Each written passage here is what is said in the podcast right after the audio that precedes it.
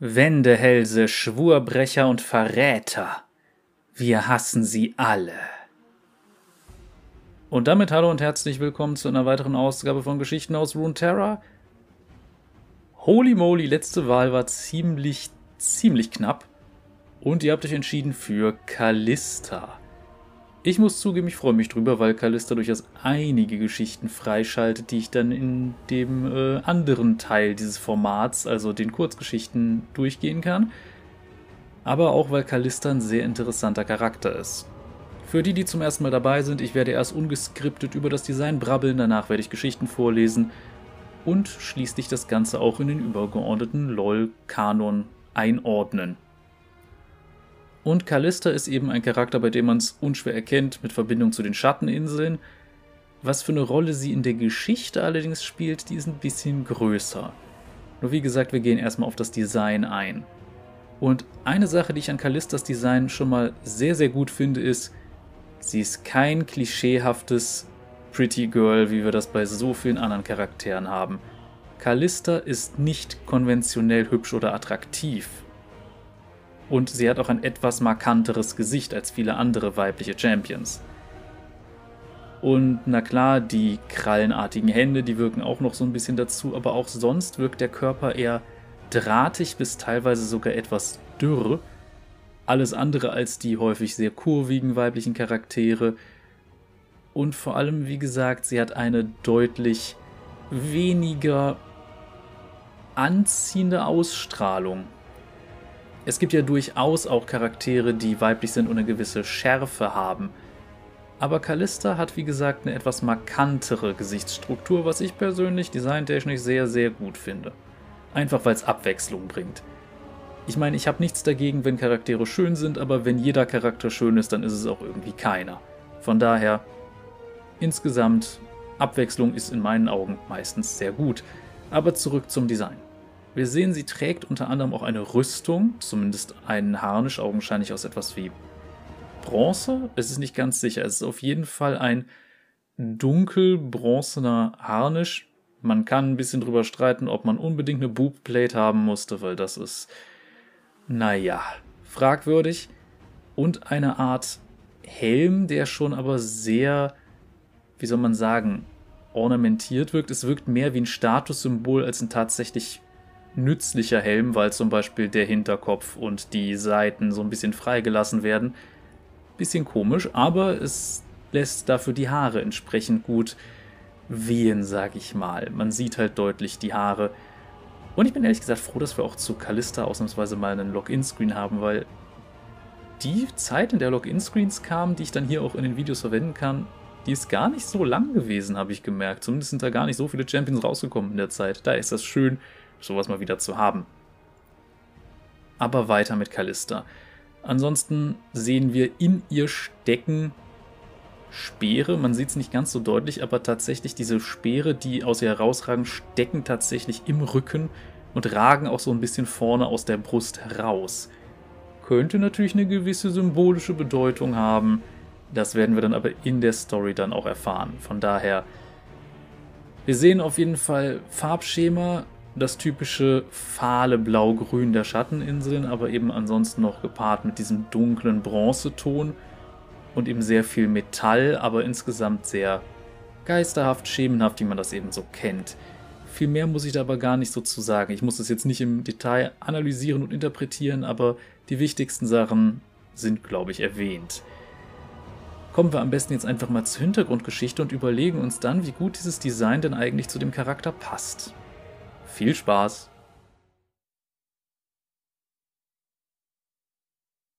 Callista, der Speer der Rache Zu Lebzeiten war Callista eine stolze Generalin und die Nichte des Königs eines Reiches, an das sich heute niemand mehr erinnert.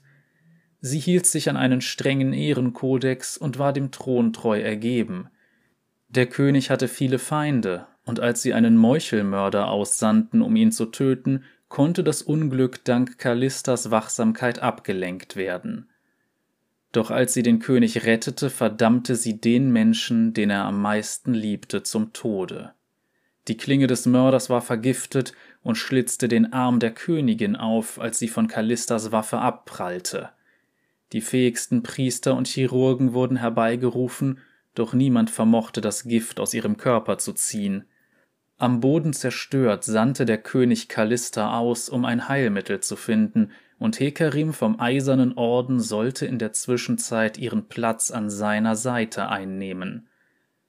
Kallista reiste weit und bat viele Gelehrte, Einsiedler sowie Mystiker um Rat, doch es war vergebens. Endlich erfuhr sie von einem Ort, den schimmernd bleiche Nebelschwaden von der Außenwelt abtrennten und dessen Bewohner Gerüchten zufolge um das Geheimnis des ewigen Lebens wussten. Sie setzte ein letztes Mal hoffnungsvoll Segel und nahm Kurs auf die nahezu legendären gesegneten Inseln. Die Wächter der Hauptstadt Helia erkannten Kallistas lautere Absichten und teilten den Nebel, um ihr freie Fahrt zu gewähren. Sie flehte die Herren der Stadt an, die Königin zu heilen, und nach einiger Bedenkzeit stimmten sie zu. Die Zeit drängte. Solange die Atemzüge der Königin noch nicht erloschen waren, gab es Hoffnung in Form des sagenumwobenen Wassers des Lebens. Callista erhielt einen Talisman, der es ihr ohne Hilfe ermöglichen würde, nach Helia zurückzukehren, doch sollte sie dieses Wissen mit niemandem teilen. Als Callista jedoch die Ufer ihres Heimatlandes erreichte, war die Königin bereits verstorben. Der König war dem Wahnsinn anheimgefallen und hatte sich mit dem verwesenden Körper seiner Gattin in seinem Turm eingeschlossen. Als er von Callistas Rückkehr erfuhr, verlangte er zu wissen, was sie gefunden hatte. Sie hatte noch nie zuvor versagt, und so musste sie schweren Herzens eingestehen, dass das Heilmittel, welches sie gefunden hatte, keinen Nutzen mehr hatte. Der König wollte das nicht glauben und ließ Callista als Verräterin an der Krone verurteilen. Hekarim überredete sie dazu, den Weg zu den gesegneten Inseln preiszugeben, damit ihr Onkel die Wahrheit von den Herren von Helia selbst hören konnte. Dann würde er vielleicht Frieden finden, selbst wenn er nur den Tod seiner Königin akzeptieren und sie bestatten lassen würde. Zögernd stimmte Callista zu und so machte sich der König mit einer Flotte seiner schnellsten Schiffe auf und schrie vor Freude, als sich ihm das glitzernde Helia offenbarte. Die Herren von Helia traten ihnen jedoch streng entgegen und verwehrten die Weiterfahrt. Der Tod, beharrten sie, war endgültig. Den Tod zu betrügen würde bedeuten, die natürliche Ordnung der Welt zu stören.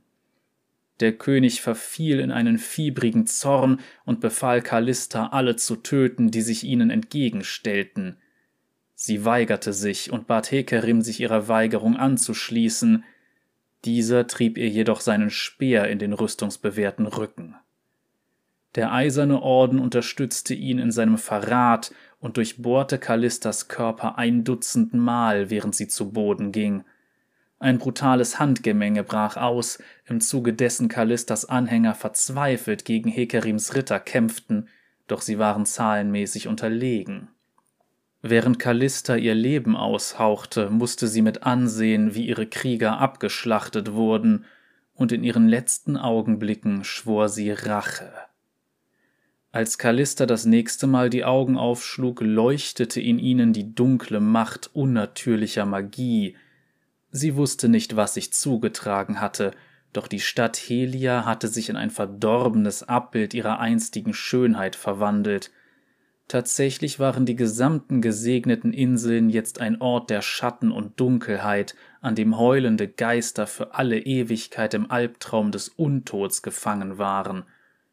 Obwohl sie versucht hatte, an den bruchstückhaften Erinnerungen an Hekerims schrecklichen Verrat festzuhalten, sind sie doch über die Jahrhunderte langsam verblasst, und nun brennt nur noch ein unstillbarer Rachedurst in Callistas versehrter Brust. Sie wurde zu einem Schemen, einer Gestalt aus makabren, volkstümlichen Legenden, die oft von denjenigen angerufen wird, die Opfer eines ähnlichen Verrats geworden sind – Callista saugt diese bemitleidenswerten Seelen in sich auf, denn sie sind bereit, den ultimativen Preis zu zahlen, eins zu werden mit dem Speer der Rache.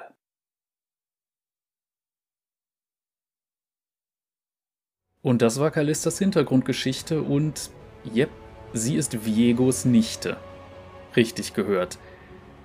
Und im Gegensatz zu Hekarim, der blind weiter den Befehlen seines Herrn gefolgt ist, hat sie sich ihm entgegengestellt, als er die gesegneten Inseln, naja, sagen wir mal, etwas weniger verschönert hat. Und vielleicht erklärt diese Abstammung auch so ein bisschen den doch etwas eigentümlichen Helm. Generell sieht sie in meinen Augen jetzt aber nicht allzu sehr nach einer Person aus einer Königsfamilie aus. Was aber sehr gut passt, sind eben diese geisterhaften Speere, die in ihr stecken und damit sehr deutlich diesen Verrat, den sie selber erlebt hat, symbolisieren.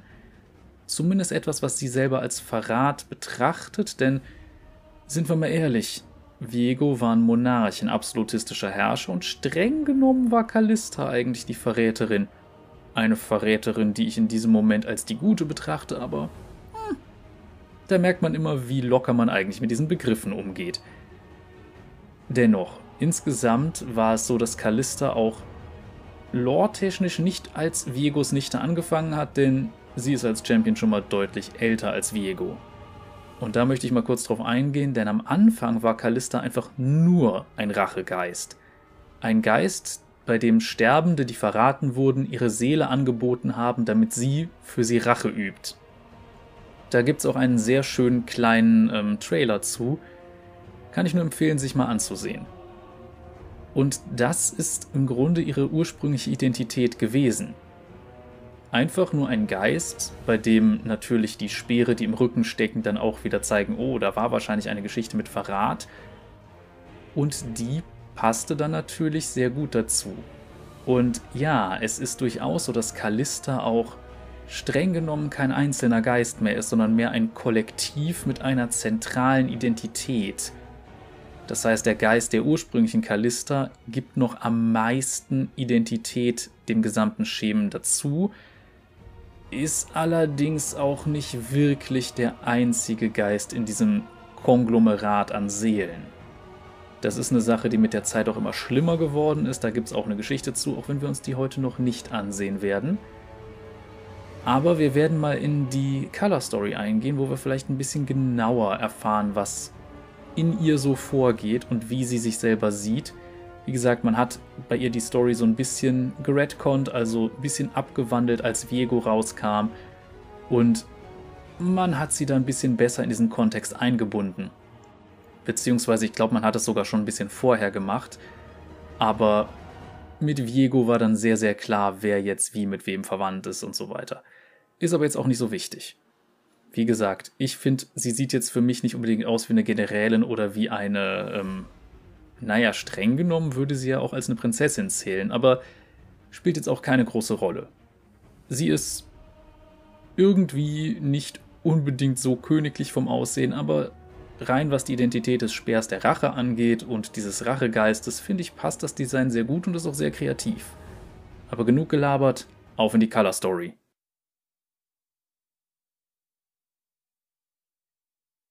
Die Anrufung von Graham McNeil Die Schwertfrau stand in den verbrannten Ruinen ihres Heims.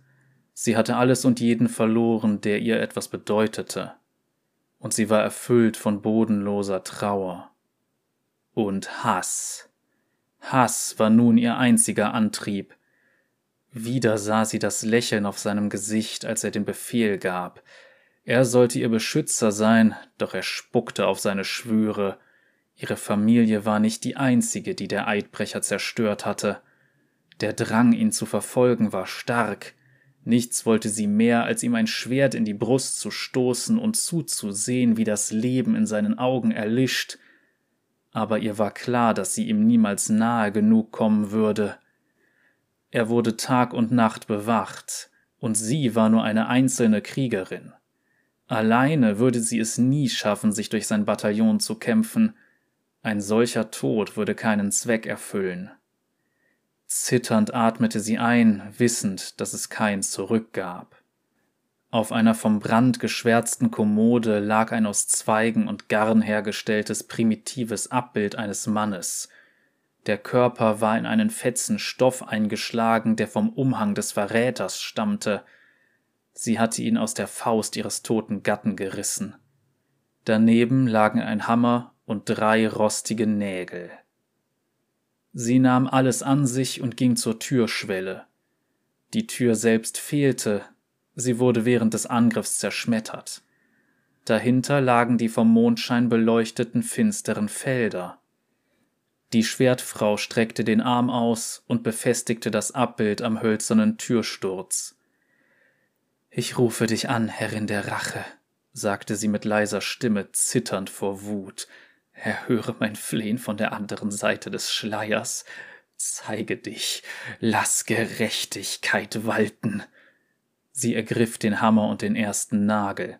Ich nenne den Namen meines Verräters ein erstes Mal, sagte sie und sprach den Namen laut aus. Dabei setzte sie den ersten Nagel an die Brust der Figur, mit einem einzelnen Schlag drang der Nagel durch das Abbild bis in den Türrahmen aus Hartholz. Die Schwertfrau zitterte. Das Zimmer wurde merklich kühler. Oder bildete sie sich das ein? Ich nenne den Namen ein zweites Mal, sagte sie, tat es und hämmerte den zweiten Nagel neben den ersten. Sie senkte ihren Blick und zuckte erschrocken zurück. Eine dunkle Gestalt stand im Mondlicht auf dem Feld, hundert Meter entfernt, völlig regungslos. Ihr Atem beschleunigte sich, dann widmete sich die Schwertfrau wieder ihrer unvollendeten Aufgabe. Ich nenne seinen Namen ein drittes Mal, sagte sie und sprach den Namen des Mörders ihres Gatten und ihrer Kinder aus, bevor sie den letzten Nagel einschlug. Ein uralter Rachegeist stand vor ihr im Türrahmen. Die Schwertfrau taumelte zurück und schnappte unwillkürlich nach Luft. Das jenseitige Wesen trug archaische Rüstung, ihr Fleisch war durchscheinend und erleuchtet von einem geisterhaften Licht, schwarzer Nebel umtanzte sie wie ein lebendiges Leichentuch. Die Geistergestalt zog unter lautem Kreischen aneinanderreibenden Metalls den geschwärzten Speer, der aus ihrem Brustpanzer ragte, heraus, die uralte Waffe, die einst ihr Leben beendete. Sie warf sie vor der Schwertfrau auf den Boden. Es fiel kein Wort. Das war nicht nötig. Die Schwertfrau wusste, was ihr angeboten wurde Rache, und sie kannte auch den schrecklichen Preis dafür ihre Seele. Der Geist sah sie ungerührt an, die Augen lodernd vor unbarmherziger, kalter Rache, als die Schwertfrau die heimtückische Waffe aufhob.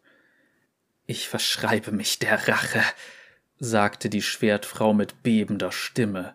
Sie drehte den Speer um und richtete die Spitze auf ihr Herz. Ich schwöre es mit meinem Blut, ich schwöre es mit meiner Seele. Sie hielt inne. Ihr Gatte hätte sie gebeten, diesen Pfad nicht zu beschreiten. Er hätte sie angefleht, nicht durch diese Tat ihre Seele zu verdammen. Für einen Moment nagte der Zweifel an ihr. Das untote Gespenst betrachtete sie. Die Augen der Schwertfrau verengten sich, als sie daran dachte, wie ihr Gatte tot dalag, zerstückelt von Schwertern und Äxten. Dann dachte sie wieder an ihre Kinder, wie sie auf dem Boden lagen, und ihre Entschlossenheit verhärtete sich wie ein kalter Stein in ihrem Herzen. Ihre Hand umschloss den Speer fester. Hilf mir, flehte sie entschlossen, bitte hilf mir, ihn zu töten. Sie rammte sich den Speer in die Brust, tief hinein. Die Schwertfrau riss die Augen auf und fiel auf die Knie. Sie versuchte zu sprechen, aber nur Blut quoll aus ihren Lippen. Die geisterhafte Erscheinung sah ungerührt zu, wie sie starb. Als ihr letzter Lebensfunke ihren Körper verließ, erhob sich der Schatten der Schwertfrau. Verwundert blickte sie auf ihre immateriellen Hände herab, dann auf ihren eigenen Leichnam, der mit totem Blick in einer größer werdenden Blutlache auf dem Boden lag. Der Ausdruck des Schattens verhärtete sich, und ein geisterhaftes Schwert erschien in seiner Hand. Eine ätherische Fessel, kaum mehr als ein fahles Licht, verband den neu geschaffenen Schatten mit dem Rachegeist, den sie beschworen hatte.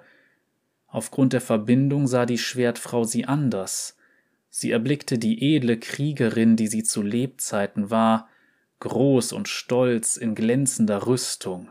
Ihre Haltung war selbstsicher, doch frei von Arroganz. Eine geborene Anführerin, eine geborene Soldatin. Dies war eine Kommandantin, für die die Schwertfrau gerne Blut gelassen hätte. Hinter dem Zorn des Geistes spürte sie ihre Empathie, die Erkenntnis über den gemeinsamen Schmerz des Verrats. Deine Sache ist unsere Sache, sagte Callista, der Speer der Rache. Ihre Stimme war grabeskalt. Wir sind jetzt eins auf dem Pfad der Rache. Die Schwertfrau nickte. Und so schritten der Rachegeist und der Schatten der Schwertfrau in die Dunkelheit und verschwanden.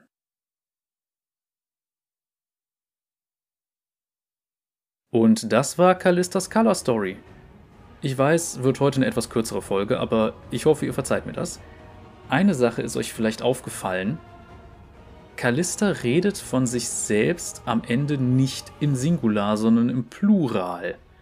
Was ich persönlich sehr interessant finde. Callista ist tatsächlich ein Wesen, das ist auch im Spiel so, die immer anstatt ich wir sagt was natürlich auch passt. Callista ist ein Wesen, das im Grunde ein Kollektivbewusstsein darstellt, nur mit einer zentralen formenden Identität. Halt von der eigentlichen ursprünglichen Callista. Aber das ist auch eine Sache, die in der späteren Geschichte dann etwas genauer rauskommen wird, wenn wir uns dann mal dieser zuwenden. Denn Callista verliert auch immer mehr ihrer ursprünglichen Identität, je mehr sie diesen Rachegeister-Aktivitäten nachgeht, je mehr Seelen sie in sich aufnimmt, die immer mehr halt ihre ursprüngliche Identität überdecken. Und das finde ich ist tatsächlich ein sehr interessantes Konzept. Aber dazu werden wir dann kommen, wenn es soweit ist. Ich finde auf jeden Fall, Callista hat eine sehr interessante Position in der Story und die Story, die wir zu ihr noch sehen werden irgendwann, ist schon eine sehr herzerweichende Geschichte, wenn auch wirklich, wirklich traurig. Aber dazu werden wir dann kommen, wenn es soweit ist. Apropos, wenn es soweit ist, wir kommen jetzt zu einer Sache, da ist es wieder soweit, nämlich die Abstimmung. Ihr könnt wieder für den Champion, den wir in zwei Wochen angucken, abstimmen. Und dieses Mal stehen zur Auswahl folgende: Fizz, der Gezeitentäuscher, Xerat, der aufgestiegene Magier und Sejuani, der Zorn des Winters. Einige werden sich wundern, was Sejuani nicht letztes Mal auch schon dran? Yep, aber der Zufallsgenerator, der lügt nicht, der spuckt aus, was äh, entsprechend passend ist und dass Sejuani letztes Mal nicht gewonnen hat, steht sie wieder zur Auswahl. Fizz ist ja auch schon häufig dabei gewesen und nie gewählt worden. Aber Xerath hatten wir, glaube ich, bisher noch nicht in den Abstimmungen, oder wenn, dann ist das lange her. Kurze Zusammenfassung der Charaktere. Fizz ist ein Jordel, der sich in der Gegend um Bilgewasser herumtreibt. Und ja, er ist tatsächlich ein aquatischer Jordel, das gibt's da so.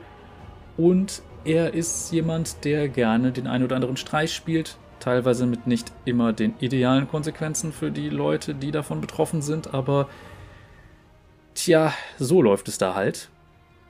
Xerath ist ein ehemaliger Sklave von Asir und auch sein bester Freund gewesen, bevor er ihn bei seiner Aufstiegszeremonie verraten hat und selber zu einem streng genommen Bakai wurde, aber der Begriff ist, glaube ich, bisher noch gar nicht gefallen. Wenn ihr wissen wollt, was es ist, müsst ihr den wählen. Und Sejuani ist die Anführerin der Winterklaue, einer der drei großen Fraktionen des Freljord. Und ähm, man munkelt die Wiedergeburt von Cyrilda, einer der drei Schwestern. Ob daran was dran ist, das weiß man nicht so ganz. Jedenfalls spielt sie in den Geschichten im Freljord eine entsprechend große Rolle. Das heißt, zumindest Xerath als auch Sejuani können durchaus ein paar Geschichten freischalten.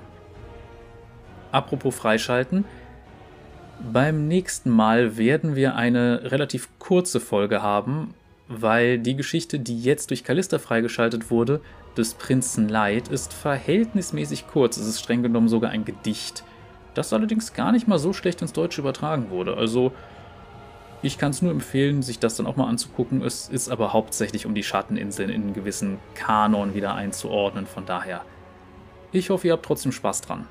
Und ganz ehrlich, ich bin auch froh, wenn mal eine Kurzgeschichte nicht ganz so lang ist wie letztens zum Beispiel der Tag des Fortschritts. Da sitzt man dann doch eine Weile dran.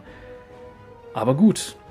Bis zum nächsten Mal, Leute. Lasst gerne ein Däumchen da, wenn es euch gefallen hat. Ihr könnt natürlich auch gerne abonnieren, falls ihr es noch nicht getan habt, oder die Glocke klicken und so weiter und so fort. Ihr wisst schon, YouTube Engagement, je mehr Kommentare, je mehr Zahlen irgendwie sich verändern, desto mehr ist das für den Algorithmus und von daher, ja, ist das im Grunde eine äußerst wichtige Sache für YouTube und für YouTube-Kanäle, die nicht in der Versenkung verschwinden wollen. Ansonsten gibt es die Möglichkeit, mich etwas direkter zu unterstützen. Dazu gibt es die Links in der Videobeschreibung zu einerseits Twitter, wo man mal sehen kann, was ich so für komischen Kram von mir gebe. Andererseits gibt es aber auch Dinge wie beispielsweise Kofi, Patreon und Bandcamp, wenn man mir tatsächlich mal Geld hinterherwerfen will. Auch wenn ich verstehen kann, gerade in der aktuellen Energiesituation, dass einige Leute ihr Geld lieber für andere Sachen behalten wollen. Da kann ich das sehr gut nachvollziehen. Also fühlt euch nicht dazu gedrängt, mir irgendwas hinterherzuwerfen. Wenn ihr was übrig habt, dann nehme ich das sehr, sehr gerne an. Ansonsten lasst es, es ist auch in Ordnung. Aber gut, wir sehen uns beim nächsten Mal wieder. Bis dahin, Leute. Cheerio!